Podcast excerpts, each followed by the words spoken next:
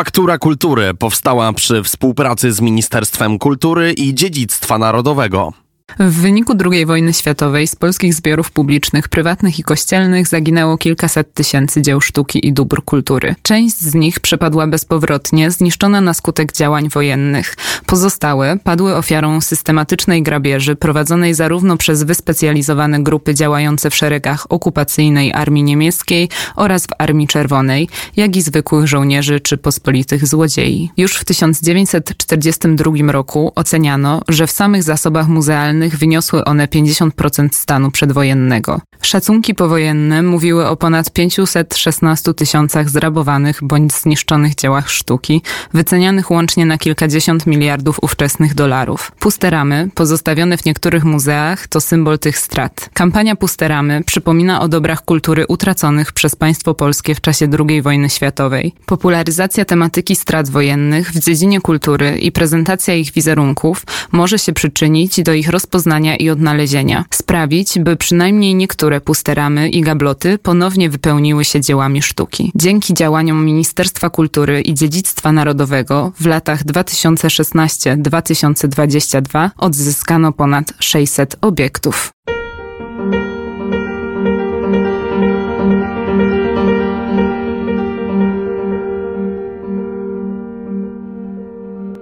jakby powiedzieć, kim jesteśmy i dokąd idziemy, jeśli nie będziemy wiedzieli, skąd przyszliśmy.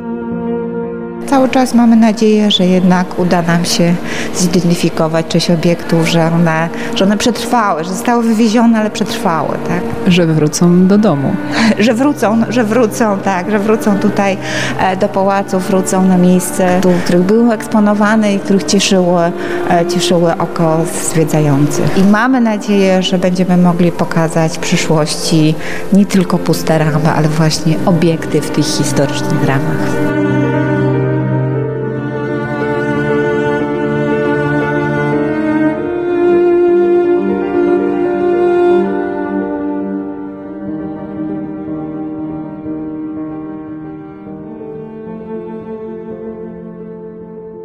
Dotarłyśmy do e, wieży, te, e, taka oficjalna, wielka klatka schodowa i ściany tej klatki schodowej zostały no, kilka już tygodni temu zamienione na wystawę pustych ram. Ram, które zostały nam po obrazach, które zaginęły e, w czasie II wojny światowej i w wyniku tych przemieszczeń po II wojnie światowej. No ale jak to się stało z tymi ramami? Czyli to są autentycznie ramy, w których znajdowały się obrazy i tylko obrazy zostały wywiezione, a ramy porzucili? E, no tak, wie pani, to y, y, tu w Pałacu Wilanowskim znajdowały się setki obrazów, bardzo od różnych formatów. Jak pani widzi, od takich malutkich, które było bardzo łatwo wziąć i nawet schować pod połę płaszcza, więc mógł to zrobić każdy żołnierz niemiecki, węgierski, który tutaj stacjonował. Po wielkie, wielkie obrazy w bardzo dużych formatów, których transport był niezwykle skomplikowany. Te ramy są bardzo ciężkie. W związku z tym w momencie, kiedy następował wywóz tych obiektów, czy to do składnicy w Krakowie, jeszcze zorganizowany w ramach takich regularnych wywózek obiektów z Wilanowa przez, przez Niemców, czy już w wyniku takiej, powiedziałabym, chaotycznej ewakuacji, no to po prostu pierwsze, co zostawiano, to zostawiano ramy, tak? Ciężkie, niewygodne, duże, zajmujące dużo miejsca. Za każdym razem, przy każdej wywózce trzeba było dokonywać wyboru. Nigdy nie udało się wywieźć wszystkiego od razu, nie udało się wszystkiego zapakować. W czasie II wojny światowej były ogromne problemy transportowe. Nie każdy miał e, do dyspozycji ciężarówki, ludzi, którzy byli w stanie to przetransportować. W związku z tym ciężkie rzeczy, duże rzeczy to było pierwsze, co, po, co pozostawiano.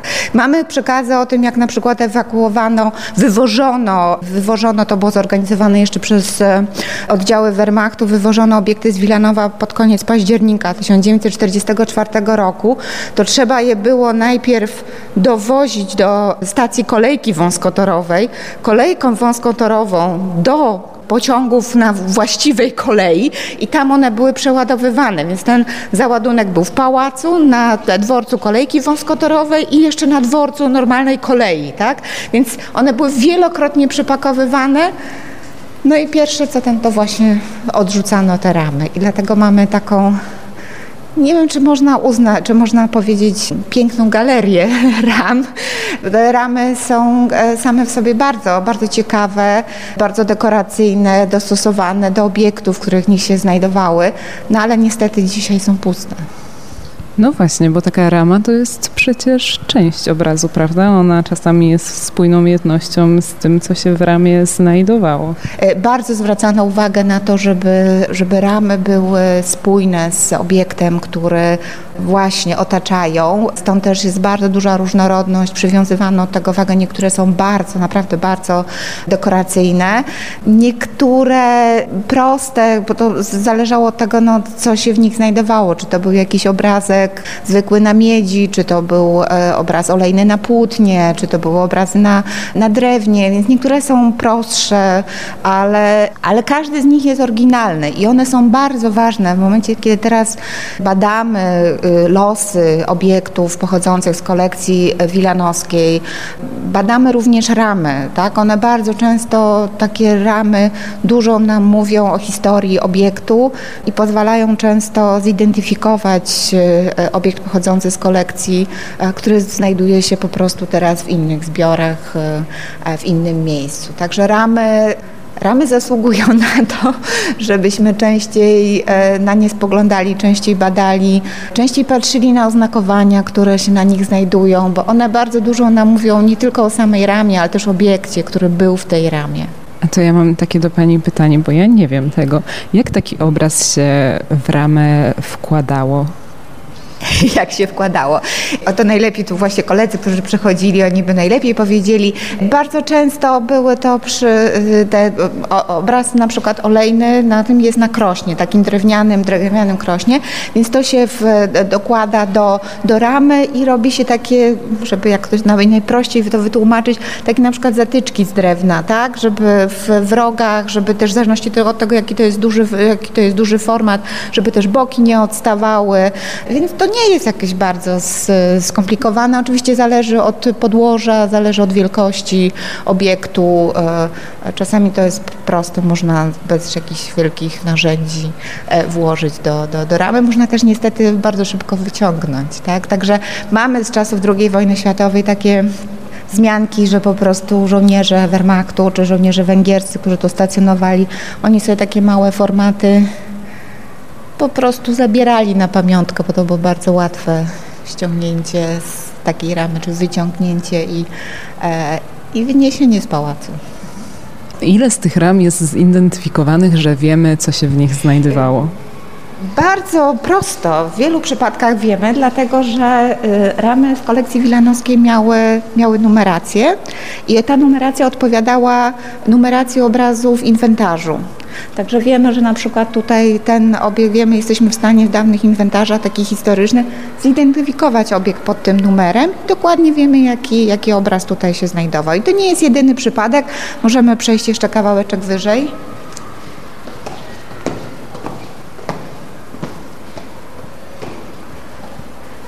Zobaczyć też w przypadku tych malutkich formatów e, też mamy, też mamy numerację. Ona nawet, proszę zobaczyć, te, te numerki były nakładane przez szablon więc one są nawet wszystkie podobne. Wiemy, że w tym mniej więcej w tym samym okresie jesteśmy w stanie dopasować do inwentarza historycznego i wskazać, proszę bardzo, tutaj e, e, rama od obrazu numer 243, tutaj od obrazu numer 305, więc jesteśmy w stanie zidentyfikować. I proszę popatrzeć kolejne obrazy, one też mają oznakowania. Czasami te numeracje galeryjne poodpadały.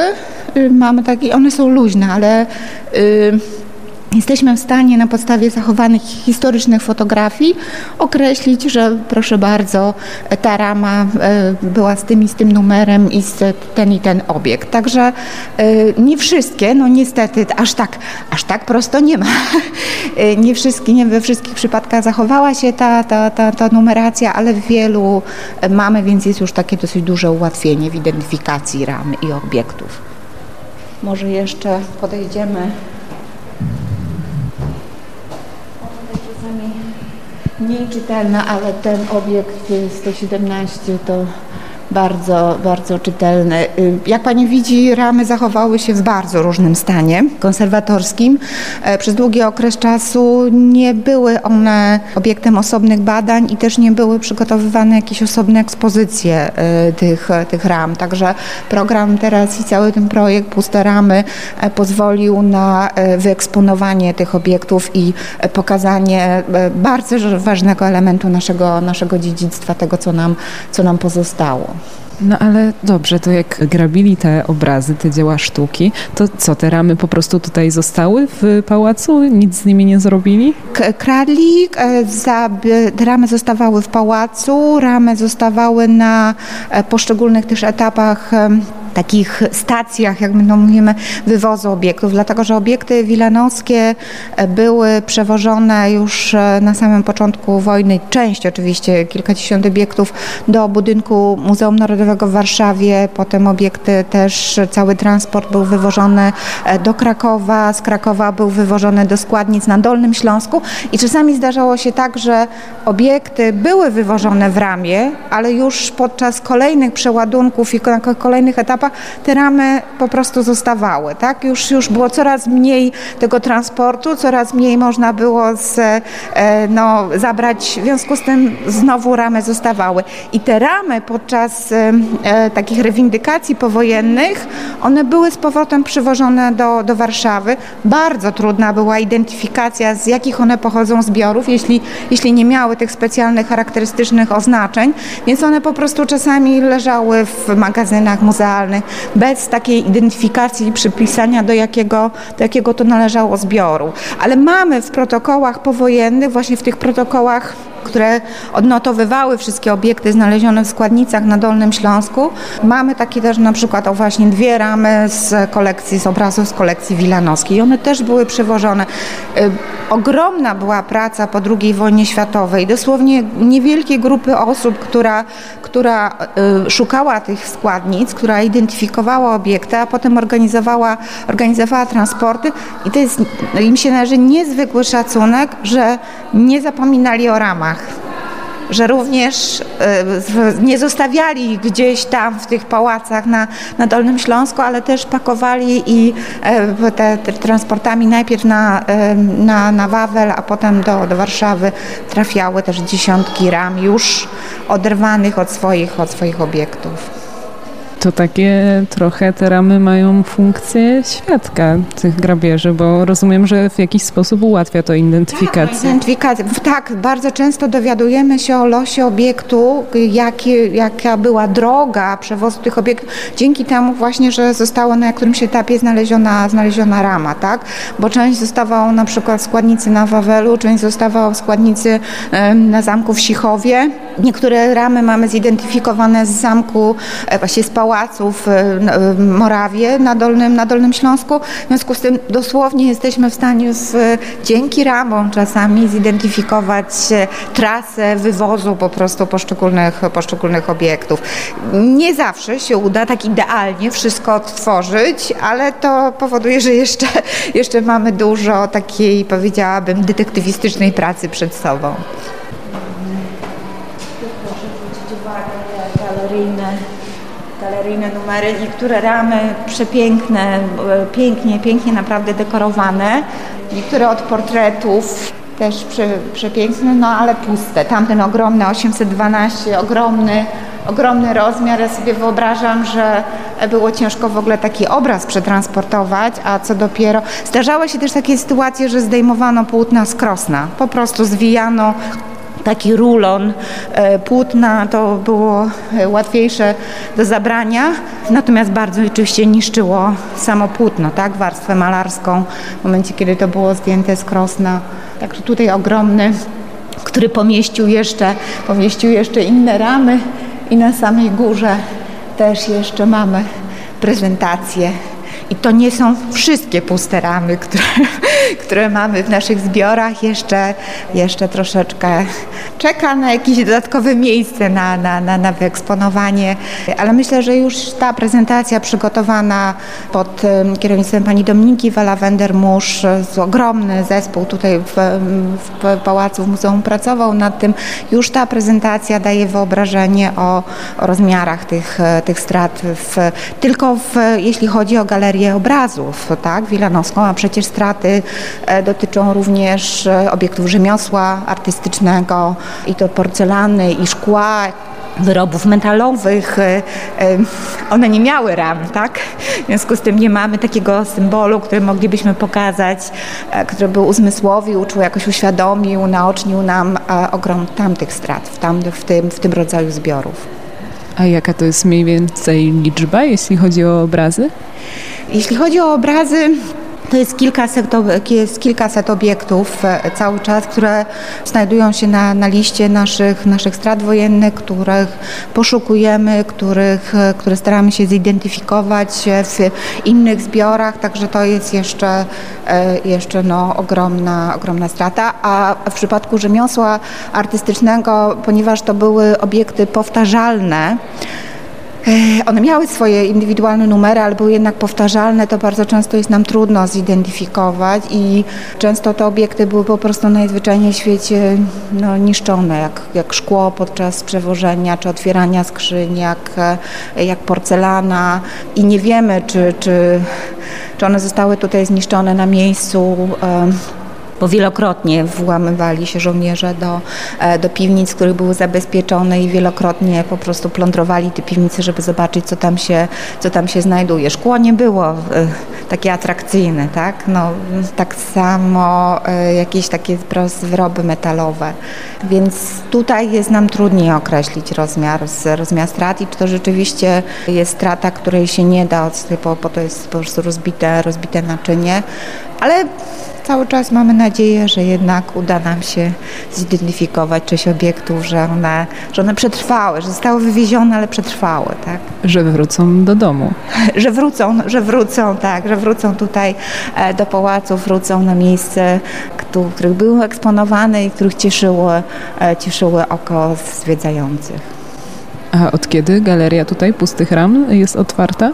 E, galeria Pustych Ram została otwarta na początku września, w momencie kiedy y, ruszył program, program Puste Ramy, to y, muzeum przygotowało najpierw pierwszą taką w mniejszym stopniu ekspozycję, teraz ona została rozbudowana, e, może jeszcze będziemy rozbudowywać, e, tylko brakuje nam już schodowej, więc będziemy musieli ekspandować na jakieś nowe nowe, y, przestrzenie, ale y, tak, to, to, to od początku września.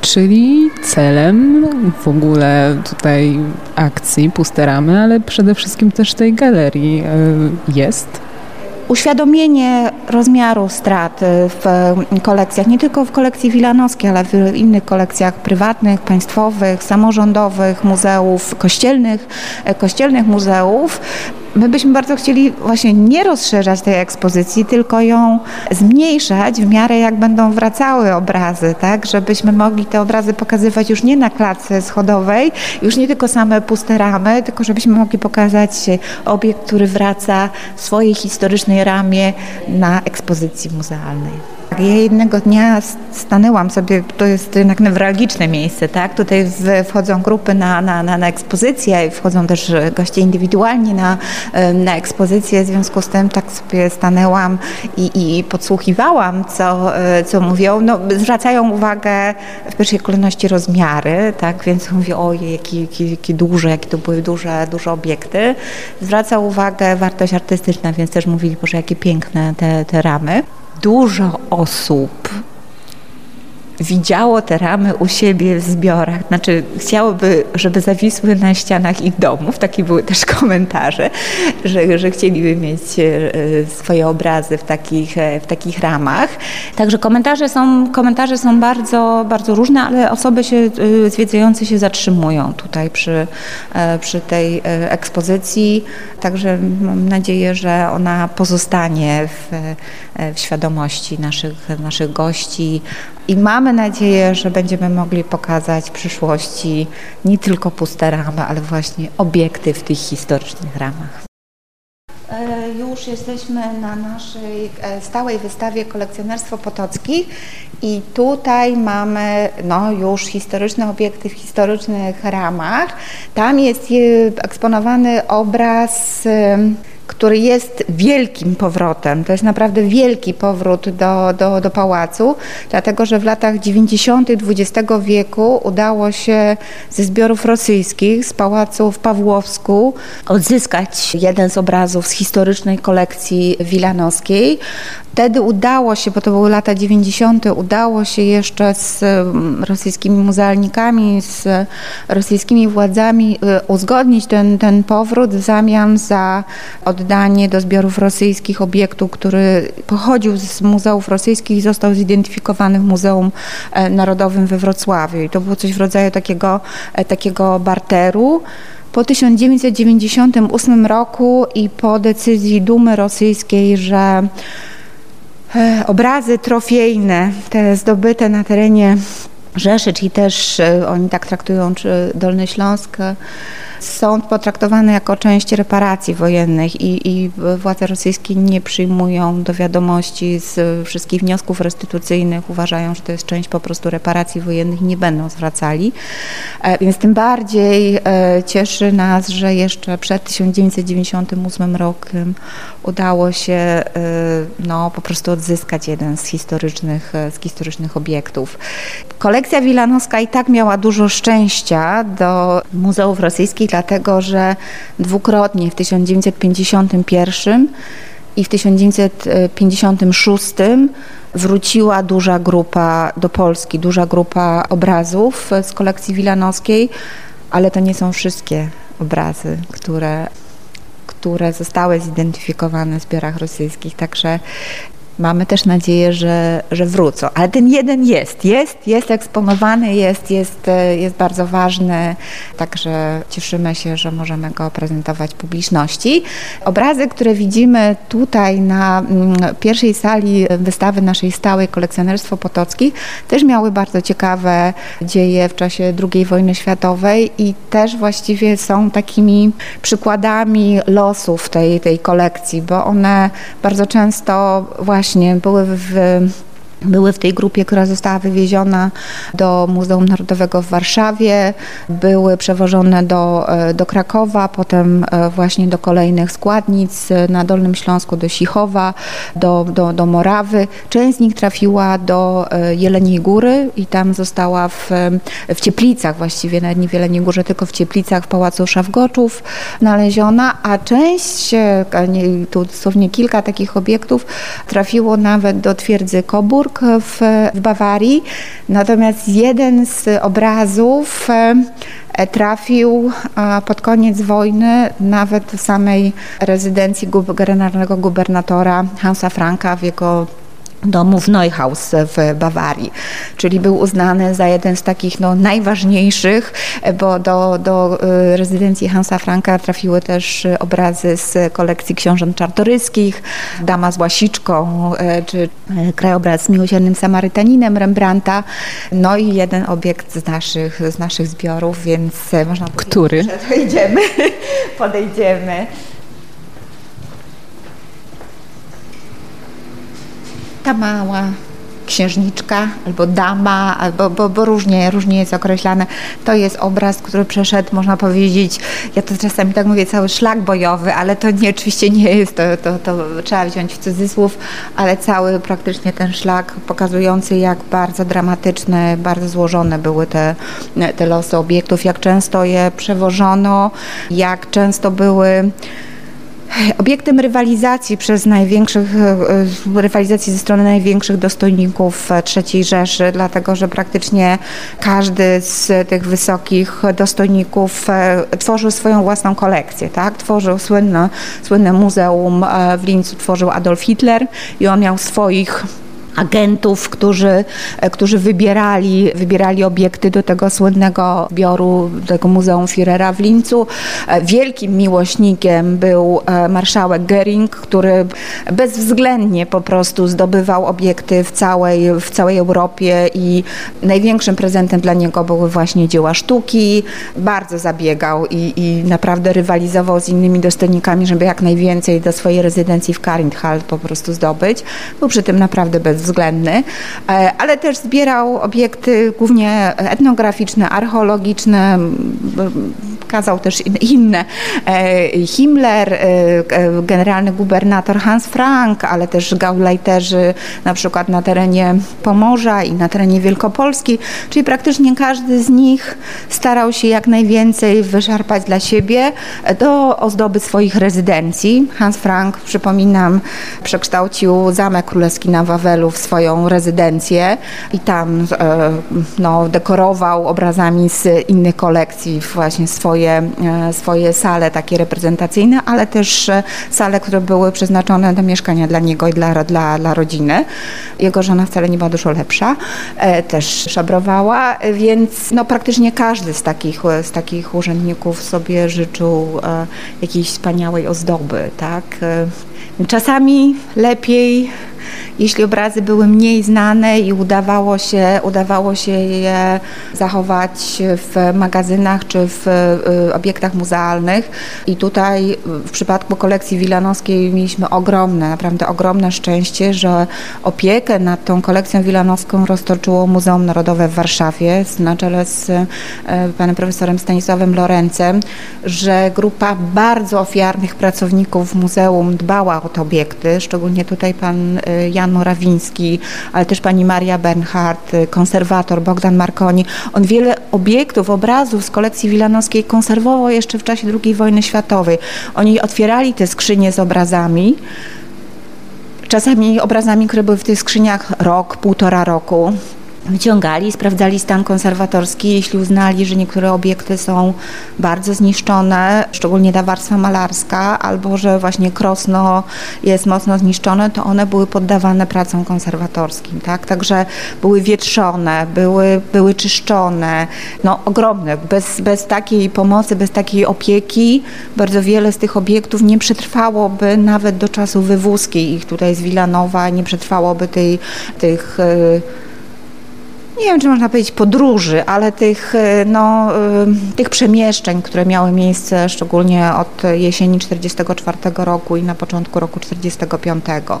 Także mieliśmy tutaj naprawdę bardzo dużo szczęścia, że wiele z tych obiektów zostało tutaj na miejscu i miało bardzo dobrą opiekę, a te obiekty, które zostały przewiezione do Muzeum Narodowego w w Warszawie były już pod bezpośrednią opieką pracowników. Oni mogli zaglądać do tej skrzyni i sprawdzać, czy tam jest wszystko w porządku. I profesor Lorenz robił wszystko, żeby tych obiektów nie, no, nie wywieźć do, do Krakowa.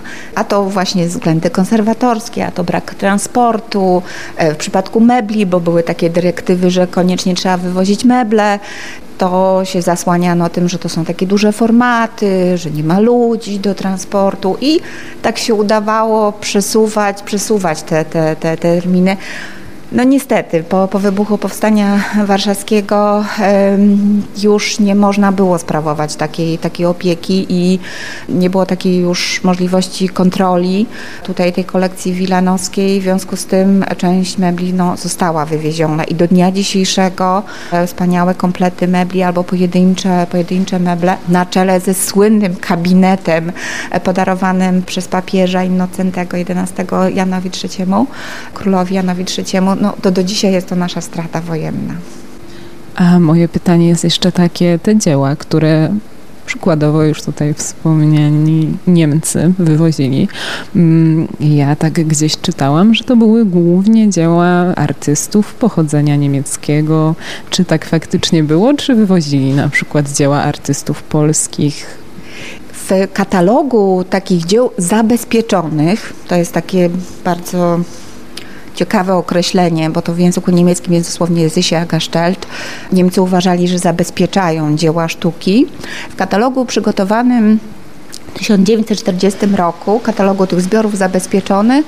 Oni głównie wskazywali na zabezpieczenie, czyli tak naprawdę zagrabienie, zajęcie obrazów właśnie twórców niemieckich albo niderlandzkich, e, bo to miało pokazać, e, no, że to, ten, ten wpływ kultury niemieckiej na te kraje z Europy Wschodniej był bardzo duży i że no, teraz nowe władze opiekują się tymi obiektami niemieckimi, niderlandzkimi, takimi szeroko pojętej kultury kultury niemieckiej. I tam w tym katalogu naprawdę dominuje malarstwo niemieckie, sztuka niemiecka, sztuka niderlandzka, flamandzka, czyli taka szeroko rozumiana sztuka, można powiedzieć jeszcze tej dawnej e, Rzeszy, Rzeszy Niemieckiej, czy dawnego Cesarstwa Rzymskiego Narodu Niemieckiego.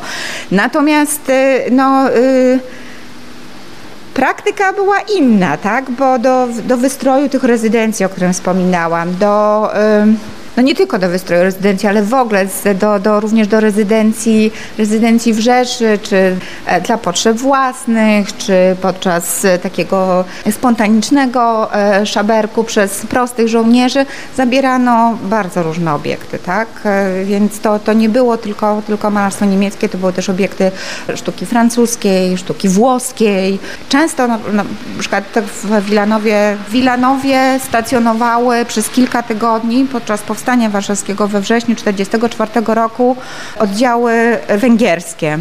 Wtedy wyrzucono już e, Musiała pani e, Beata Branicka razem z córkami opuścić e, pałac. Nie został przez Węgrów dopuszczony do pałacu również opiekun zbiorów wilanowskich, pan Jan Morawiński. No i żołnierze węgierscy, mało tego jeszcze została usunięta okoliczna ludność tutaj z terenu przyfrontowego. W związku z tym żołnierze węgierscy mogli mogli tutaj szabrować i są takie przekazy, że po prostu podjeżdżały wozy i wywoziły tutaj z pałacu różne rzeczy. Ci żołnierze brali często bardzo małe formaty, takie proste na przykład e, obrazy na, e, na miedzi, metalu, bo one e, były łatwe do zabrania, łatwe do przetransportowania i nie niszczyły się tak jak płótna, tak? I były też takie przypadki, że oni je przehandlowali zaraz tutaj dosłownie kilka wiosek dalej, tak? Albo za za bimber albo jakiś inny, tak? więc, e, więc ewidentnie nie chodziło o tworzenie jakiejś kolekcji dzieł sztuki, tylko, tylko był, to, był to szaber. I oni wtedy nie patrzyli na to, jaki to jest szkoły obraz. Tylko jaki to jest format, jak to, bo mieliśmy też przypadki, to są one zostały opisane już we wrześniu 1939 roku, jak żołnierze Wehrmachtu tutaj sobie wybierali jakieś małe rzeczy. Oni mieli zakaz takiego szabru, ci dowódcy mieli pilnować, żeby oni nie, nie szabrowali, no ale jak ktoś nie widział, to jakieś takie małe przedmioty to sobie za, zabierali, tak? I, I wtedy nie naprawdę nie patrzyli, czy to są dzieła takiej czy innej szkoły, czy to jest, to ma jakiś związek z sztuką niemiecką czy niderlandzką. A ten katalog, o którym Pani wspomniała, który powstał w 1940 roku, mogłaby Pani coś więcej na ten temat powiedzieć? Już jesienią 1939 roku został powołane, bo tak jak mówiłam, wielu dygnitarzy III Rzeszy rywalizowało o te zbiory polskie i zastanawiało się, jak tutaj najwięcej wyszabrować tych obiektów z terenów ziem polskich, które zostały zajęte przez, przez Wehrmacht we, we wrześniu 1939 roku. W związku z tym już jesienią powstał taki urząd specjalnego pełnomocnika do spraw zabezpieczania dzieł sztuki. I tym pełnomocnikiem został Kajetan Müllmann.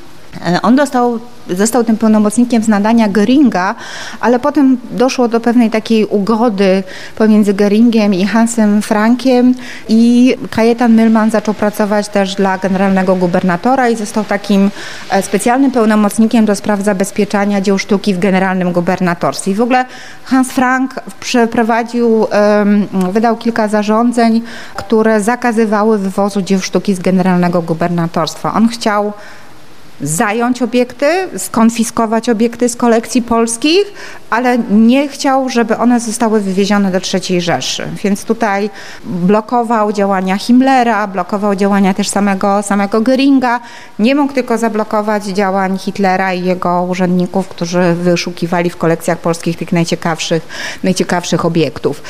No i już jesienią 1939 roku współpracownicy Kajetana Mylmana zaczęli przeglądać polskie zbiory pod kątem najciekawszych obiektów, które wymagały tego zabezpieczenia, czyli czytamy e, konfiskaty w pierwszej kolejności. To właśnie te, te dzieła głównie niemieckie, niderlandzkie, i oni przeglądali też kolekcję wilanowską zimą 39-40 w bardzo trudnych warunkach, bo na przegląd tych, e, tych kolekcji dostali ci współpracownicy Melmana dosłownie kilka tygodni, więc to, to odbywało się bardzo, bardzo szybko.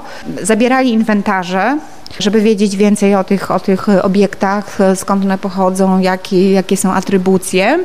No i wybierali sobie, tak? Z, z kolekcji na przykład wilanowskiej wybrano, wybrano kilkadziesiąt obrazów, ale nad obrazami dominowało na przykład obiekty rzemiosła artystycznego. W Wilanowie były wspaniałe przykłady porcelany miśnieńskiej. To też uważano za to no, dziedzictwo niemieckie, które dotarło tutaj na ten daleki wschód, prawda? Więc trzeba było to, trzeba było to zabezpieczyć. Mam nadzieję, że słychać przez mikrofon moją ironię, jak to wypowiadam. Więc y, znajdował się w tym, znajdował się w tym katalogu naprawdę najcenniejszy. To jest ponad 500 obiektów wybranych specjalnie do mm, najróżniejszych kolekcji polskich, tak? Z Muzeum, z Muzeum Książąt Czartoryskich, z, z właśnie tutaj z Wilanowa, z Muzeum Narodowego w Warszawie, e, z dawnych państwowych zbiorów sztuki, także y, obrazy, rzemiosło artystyczne, bardzo ciekawe stare, starodruki, księgi, różne, naprawdę różne obiekty i e, ten katalog nad katalogiem, nad notami do tego katalogu pracował cały zespół, który zgromadził Kajetan Mylman. To byli głównie jego Współpracownicy jeszcze z Wiednia, z Austrii. Kajetan Milman, zanim zaczął robić karierę w generalnym gubernatorstwie i zaczął konfiskować e, zbiory, znaczy konfiskować obiekty z polskich zbiorów, to konfiskował w 1938 roku obiekty z kolekcji żydowskich w Wiedniu, więc miał już duże doświadczenie. To nie przyjechała osoba, która tak e, zupełnie nie miała, nie miała takiego doświadczenia, więc miał doświadczenie i miał już też po prostu współpracowników i nad tym pracował duży duży, duży zespół. Na potrzeby katalogu bardzo wiele obiektów z kolekcji polskich zostało sfotografowanych.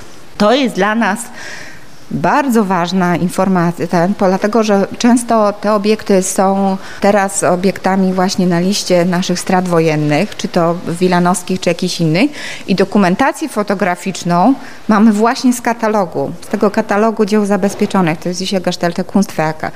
To były bardzo dobre fotografie. W przypadku kolekcji wilanowskiej, tych obiektów z kolekcji wilanowskiej, to większość tych obiektów była fotografowana tutaj, na miejscu, w pałacu, przez pracowników Muzeum Narodowego w Warszawie.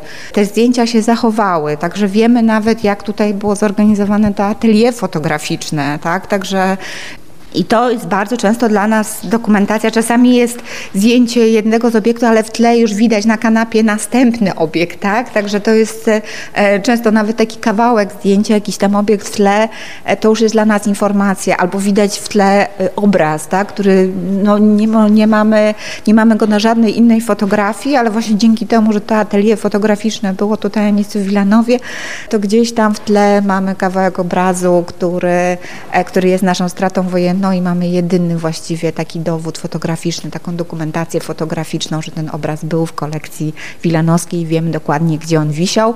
Czasami jesteśmy w stanie zidentyfikować w jakiej ramie, z jakim numerem, także wszystko, wszystko, cała dokumentacja jest. Ten katalog został wydany wiosną 40 roku, żeby zainteresować, pokazać Hitlerowi, pokazać dostępnikom III Rzeszy, no po prostu skalę tych obiektów, które zostały, zostały tutaj skonfiskowane na terenie ziem polskich, głównie generalnego gubernatorstwa, bo to jest katalog właśnie obiektów z generalnego gubernatorstwa, czyli nie obejmuje obiektów z terenów Wielkopolski i Pomorza, które były bezpośrednio włączone do III Rzeszy. Ale obiekty z kolekcji polskich szybko przestały budzić takie zainteresowanie dostojników niemieckich, dlatego że wiosną 1940 roku Wehrmacht zaatakował kraje na północy i na zachodzie Europy. No i otworzyły się możliwości konfiskaty i zabezpieczeń, bo tam też zabezpieczano e, obiektów w Holandii, w Belgii, e, we Francji. To były głównie kolekcje pożydowskie, ale to były kolekcje z największymi arcydziełami. Też w Danii, w, w, w Norwegii. W związku z tym trochę te obiekty polskie przestały budzić takie zainteresowanie i takie emocje i nawet obiekty, które zostały już wywiezione do, do Berlina po prostu wróciły do generalnego gubernatorstwa. Także, a ich wywózka zaczęła się w 43, 44, 45 roku. Im bardziej zbliżał się front, tym bardziej były takie nerwowe ruchy wykonywane i były decyzje o tym, żeby ewakuować zbiory, że tutaj no, liczono się z tym, że generalne gubernatorstwo, te tereny zostaną zajęte że Wehrmacht ich nie utrzyma, w związku z tym trzeba było je ewakuować. Ewakuowano na Dolny Śląsk, bo to były tereny przed 1939 rokiem, które należały do III Rzeszy i uważano, że tam oni się utrzymają, tak, że te tereny pozostaną, pozostaną w Rzeszy i że tam będą te obiekty bezpieczne. Tak się nie stało. On był konserwowany w, w pracowni Muzeum Narodowego w Warszawie, także y, były konserwowane. Pani Maria Bernhardt, która jest wybitną, była wybitną specjalistką, jeśli chodzi o sztukę starożytną, to ona tutaj e, przez okres okupacji przyjeżdżała do Wilanowa i w piwnicy wilanowskiej wyszukiwała skorupy as, takich was antycznych, e, przewoziła to do, do Muzeum Narodowego i tam w pracowniach konserwacji były te wazy sklejane i udało się w czasie, w czasie okupacji w pracowniach Muzeum Narodowego w Warszawie skleić skleić około setki obiektów, więc to no, no ogromna, ogromna praca w takich no, bardzo trudnych, trudnych warunkach, ale to była ogromna zasługa właśnie poszczególnych pracowników Muzeum Narodowego w, w Warszawie, że to się udawało. Także tu jest przykład, przykład obrazu, a na chwilę pokaza, na dole pokażę przykłady tych sklejonych was i tego batoniego. Ale czemu one były sklejane? One zostały w trakcie wojny zniszczone? Czy? Nie, nie. Y, mamy przekaz być może w czasie czasie szybkiego, y, szybkiego załadunku i szybkiej ewakuacji, dlatego że nie było czasu. Y, obiekty wilanowskie, to jest też ważne, jest, y, uważano, że Warszawa i okolice Warszawy będą bezpieczne. W związku z tym z Warszawy i okolic praktycznie nie ewaku, ewakuowano obiektów, tylko one zostawały na miejscu, po prostu zostały schowane w piwnicach, w piwnicach pałacowych. One były w czasie okupacji wielokrotnie plądrowane przez, przez żołnierzy tak jak mówiłam, Wehrmachtu czy, y, czy później y, Honwedów, y, ale no, przez okres, taki czas spokoju, szczególnie rok 41-42, mieli dostęp do tych piwnic i do tych zbiorów pracownicy Muzeum Narodowego w Warszawie i w takim stanie, w jakim zastali, starali się tymi obiektami zaopiekować i też doprowadzić do, do, do konserwacji. Także pani Maria Bernhard, bo ona to opisywała po wojnie, znajdowała po prostu rozbite rozbite naczynia i starała się e, na miejscu e, po prostu przypasować poszczególne fragmenty, a one były sklejane w, w Muzeum Narodowym w Warszawie. Czy my mamy jakieś dzieła, które wiemy, że się znajdują na przykład w Niemczech, na terenie Rosji, na Węgrzech, które wiemy, że należały tutaj do kolekcji polskich i że gdzieś tam sobie wiszą? Przypadku obiektów w zbiorach rosyjskich to zostało złożone, teraz całą akcją, zgodnie z, z, z ustawą, całą akcją restytucji dzieł sztuki y, zajmuje się Ministerstwo Kultury i Dziedzictwa Narodowego. Jest specjalny departament e, restytucji dóbr E, kultury i to wszystkie te procesy takie restytucyjne to prowadzą pracownicy już ministerstwa, którzy są w tym wyspecjalizowani pod kątem takim prawnym, historycznym, też powiem tak, mówię, historyczno-sztucznym, jeśli już ten, więc tam są historycy, prawnicy, historycy sztuki, którzy, którzy mają już duże doświadczenie w takich przygotowywaniu takich procesów restytucyjnych i wiele wniosków takich restytucyjnych zostało złożonych władzą, władzą rosyjskim i Muzeum Rosyjskim. To jest dostępne, tak, to można, ten tam jest też, też obiekt ze, ze, zbiorów wilanowskich, także no, występu, państwo polskie występuje z wnioskami o, o, o restytucję. Występuje również z wnioskami o restytucję do różnych osób prywatnych, kiedy się no, udaje zidentyfikować obiekt w kolekcji prywatnej, kiedy ona jest na przykład wystawiona na jakąś aukcję. Trzeba, y, czy to pracownicy poszczególnych muzeów, czy pracownicy ministerstwa, po prostu stale przeglądają katalogi aukcyjne, również katalogi takich aukcji internetowych na eBayu, czy jakieś inne. Po prostu no, teraz jest bardzo dużo dostępnych informacji w internecie, coraz więcej jest digitalizowanych zbiorów, które kiedyś były w magazynie, nie było dostępu do nich, tak? A teraz się pojawia ten, więc trzeba badać, czy te obiekty, które pojawiają się na aukcjach, czy one, które pojawiają się w, w muzeach cyfrowych, w różnych, różnych kolekcji prywatnych, czy, czy, czy, czy państwowych, czy, czy jakichś innych, czy kościelnych na przykład, czy to są obiekty, które są właśnie stratami wojennymi. W przypadku obrazów bardzo często jest to problem, dlatego że istniało wiele kopii warsztatowych albo replik e, autorskich tego samego, tego samego e, przedstawienia, tak? tego samego autora czy tego samego warsztatu i bardzo często trzeba udowadniać, że to jest konkretnie ten obiekt z, z, z tego z tej, e, z tej kolekcji. No i w przypadku każdego obiektu prowadzi się inne postępowanie restytucyjne. Każdy obiekt wymaga in, innego, innego właściwie postępowania. To nie jest tak, że się wypracuje e, jeden model i według tego szablonu będzie można e, po prostu prowadzić wszystkie postępowania, tak? bo bardzo często jest też tak, że no, prawodawstwo poszczególnych państw jest, jest inne. Bardzo często zdarza się tak, że obecny właściciel kupił to legalnie na aukcji. No i wtedy co? Często zdarza się tak, że prywatni właściciele, którzy poznają historię obiektu, oddają tak, bo oni tego nie znali, oni na przykład odziedziczyli coś po dziadkach, nie mieli świadomości, że dany obiekt został w takich, a nie innych okolicznościach po prostu zagarnięty, zagarbiony z innej kolekcji. I jak się dowiadują, to oddają, a czasami inni mówią, że nie. To jest ten obraz e, e, autorstwa Batoniego, Apollo i dwie muzy, który wrócił ze zbiorów rosyjskich z pałacu w Pawłosku. To była połowa lat 90. ubiegłego wieku. Także to jest ten, ten unikatowy obiekt, który udało się odzyskać ze zbiorów, e, ze zbiorów rosyjskich. On zresztą, jego cały proces odzyskiwania, identyfikacji został opisany bardzo ciekawie w książce Uprowadzona Madonna Włodzimierza Kalickiego i Moniki Kunke. Także tam to się czyta jak e, powieść kryminalistyczna albo jakoś taki, taki, takie opowiadanie e, detektywistyczno-kryminalne, ale obiekt jest, natomiast obok widać, widać właśnie wazy, E, z kolekcji historycznej, e, które czasami dotrwały do nas no, w takim stanie, jak pani widzi, takie po, po, pokruszone. Natomiast niektóre udało się w całości e, praktycznie z, e, odtworzyć, ewentualnie uzupełnić takim niewielkim tym i to, tak jak mówiłam, pierwsze prace nad odtworzeniem tego już były w czasie II, w czasie II wojny światowej prowadzone. A rama tego obrazu była w Rosji czy tutaj? Obraz, obraz Batoniego wrócił bez ramy. Nie pokazano pracownikom tej ramy, y, nie pokazano oznakowań i mówiono, że tam na miejscu w Pawłowsku, że to jest po prostu rama od innego obiektu, który oni sobie tam do, dopasowali. Także, także to jest rama, która została tutaj już w Wilanowie dopasowana do obiektu nie, nie wróciła historyczna, ale też nie wiemy, czy ona została wy, wy, wywieziona, tak, historyczny. Ale wiemy, że jej nie ma tutaj w zbiorach? Nie wiemy. Ale to dobrze, to taka zagadka, to jest bardzo ciekawe. Cała, że tak, cały czas y, zagadka.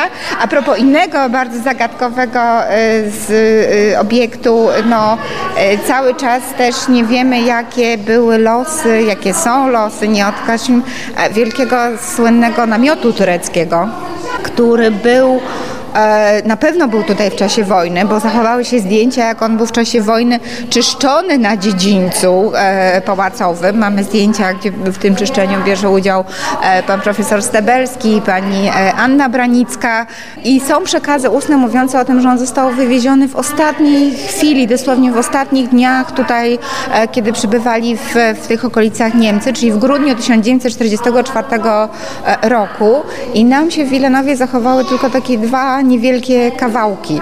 Więc nie wiemy, czy ten namiot na potrzeby wywozu został pocięty, czy, czy był jakoś wywożony w całości, no bo to, to był ogromny, to był ogromny, naprawdę ogromny, ogromny namiot. No nie wiemy, po prostu zostały dwa, dwa kawałki, dwie takie poły niewielkie. Też mamy nadzieję, że ten namiot to jest ogromny, ogromny obiekt, który bardzo no, budzi wyobraźnię. Mamy świetną dokumentację akurat w przypadku tego obiektu. On był świetnie sfotografowany, był na wystawie krajowej w Poznaniu, gdzie zachowało się z tego okresu najróżniejsze zdjęcia. Także tutaj w tym przypadku mamy wspaniałą dokumentację fotograficzną. No i taki ogromny obiekt, który no, no, no nie mógł tak po prostu zniknąć, tak? E, e, no ale cały czas jest naszą stratą wojenną. Dobrze, to już tak na koniec Pani opinia po co? Już minęło, wojna druga się skończyła w 1945 roku, tyle lat już minęło. Po co te dzieła i obiekty? E, bo to nie tylko są, prawda, jak pani już mówiła, obrazy, ale też meble, drobne rzemiosło. Po co to wszystko odzyskiwać? Czasami odzyskać, nawet ważniejsze odzyskiwanie jest informacja, że one się zachowały. My badając history, historyczne kolekcje, czy to będą jakiekolwiek kolekcje, no pracownicy muzeów badają, badają kolekcje, chcą dowiedzieć się jaka była ta kolekcja, tak? jakie były motywy, w jaki sposób kupiono te obiekty, w jaki sposób nabyto, w jaki sposób przekazywały sobie matka i córka, siostra, kuzynki, jakoś, jak, jaki, jaki był klucz do, do, do tworzenia takiej kolekcji, czy to były tylko po prostu spadki. Więc badamy całą kolekcję, badamy, badamy wszystkie zbiory, które się tutaj znajdowały i szukamy też, czy te obiekty się zachowały. Bardzo wiele muzeów polskich, e, które powstały po II wojnie światowej, na przykład nie, nie są bezpośrednimi spadkobiercami muzeów istniejących przed 1939 rokiem, ale badają, badają losy tych obiektów, które znajdowały się w kolekcjach w, e, tam przed 1939 rokiem, bo, bo to jest e, element budowania takiej świadomości miejsca, świadomości kolekcji. Nie jesteśmy w stanie jakby powiedzieć, kim jesteśmy i dokąd idziemy, jeśli nie będziemy wiedzieli, skąd przyszliśmy, tak? Co było, co było tutaj wcześniej, jak, jak, jak wyglądały te kolekcje.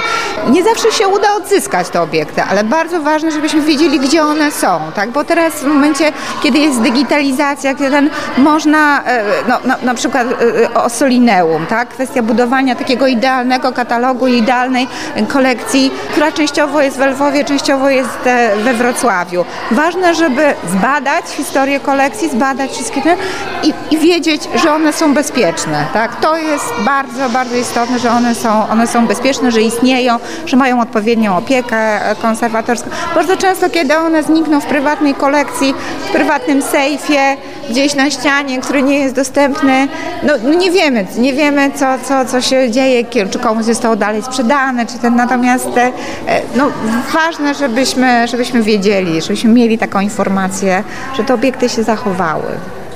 To jest najważniejsze. Czyli mają w sobie jakąś taką przynależność do miejsca. Przynależność do miejsca, to jest ważne. Tak jak archiwalia są bardzo istotne w momencie, kiedy one są oderwane od swojego miejsca przechowywania, tak samo jak e, księgozbiory. Zbiory tworzą taki genius loci, tak? tworzą, tworzą unikatowość danego, danego miejsca, więc e, jak nie będziemy znali tych zbiorów, nie będziemy mieli świadomości, jak one wyglądały, jak one były tworzone, jak one były eksponowane, to nigdy nie zbadamy, nie, nie poczujemy tego, co tutaj, co tutaj było na, na danym miejscu. I to nie, nie chodzi tylko o, o Wilanów, tu chodzi właściwie o większość, o większość zbiorów muzealnych. E, e, czy to mamy w, w Polsce, czy to będzie w Niemczech, czy to będzie we Francji, czy będzie we Włoszech. No, kolekcje, te historie kolekcji po prostu budują też e, historię danego, danego miejsca, danego muzeum, czy prywatnej kolekcji, bo często no, na przykład Karol Lanskoroński nie uważał e, swojego domu za muzeum, nie lubił tego określenia muzeum, ale miał wspaniałą, wspaniałą kolekcję i dzisiaj, kiedy taka kolekcja jest rozproszona, ona została już częściowo zniszczona w czasie, e, w czasie wojny. To tylko badanie tego, jak on to kupował, dlaczego kupował, od kogo kupował, jak on dekorował swój dom, pozwala nam sobie wyobrazić, jakim był wielkim kolekcjonerem, jakie, jakie motywy, jak, no, pozwala nam no, jakby otworzyć jedną z najciekawszych kolekcji europejskich, które istniały do 1939 roku. Więc badanie, badanie, badanie badania. Bardzo często Obiekty na przykład z kolekcji Landskorońskiego wylądowały w Australii, w Stanach Zjednoczonych, zarówno już w czasie wojny, potem, potem były też sprzedawane przez, przez rodzinę, więc odtworzenie tej historii kolekcji dopiero nam pozwala po, poznać, jak ona była wspaniała. Tak? Więc badamy, jesteśmy to winni e, tym kolekcjom i tym zbiorom, żeby dokładnie zbadać e, ich różnorodność, motywy ich pozyskiwania, różne pomysły na eksponowanie tych, tych obiektów, bo przecież bardzo często w przypadku zbiorów takich prywatnych to były oddawane części domów, pałaców na cele, na cele właśnie muzeum. Jesteśmy w instytucji, jesteśmy w pałacu, który bardzo szybko został, kolekcja została bardzo szybko udostępniona zwiedzającym, bo już na początku XIX wieku. I to, to jest też pewien e, ewenement, że tak szybko tutaj Wilanowie właściciele z Stanisławem Kostką Potockim jego, jego potomkami zdecydowali, że większość pałacu będzie przeznaczona na cele muzealne, żeby ta kolekcja, którą tworzą, bo Stanisław Kłaska-Potocki był wybitnym kolekcjonerem, ale również późniejsze pokolenia uzupełniały tę kolekcję, żeby ona była dostępna, tak? żeby, żeby można było wejść. Mamy nawet, nawet e, słynny napis przy wejściu do skrzydła północnego, e, że ta kolekcja jest dla wszystkich dostępna, wstęp jest dla, dla, dla, dla wszystkich wolny, więc, więc to jest e, no, no, jesteśmy winni temu miejscu i tym właścicielom, wcześniejszym twórcom tej kolekcji zbadanie, badanie tych zbiorów i sprawdzenie, czy wszystko jest bezpieczne. Bardzo dziękuję. Bardzo proszę.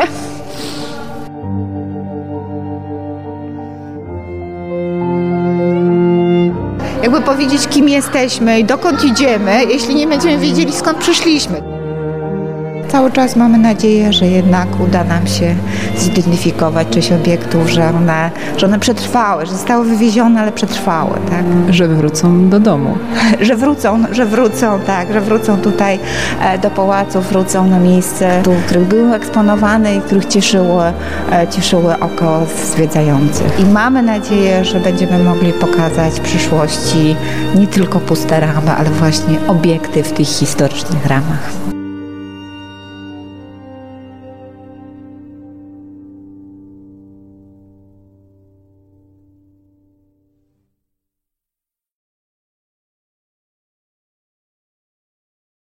Faktura Kultury powstała przy współpracy z Ministerstwem Kultury i Dziedzictwa Narodowego.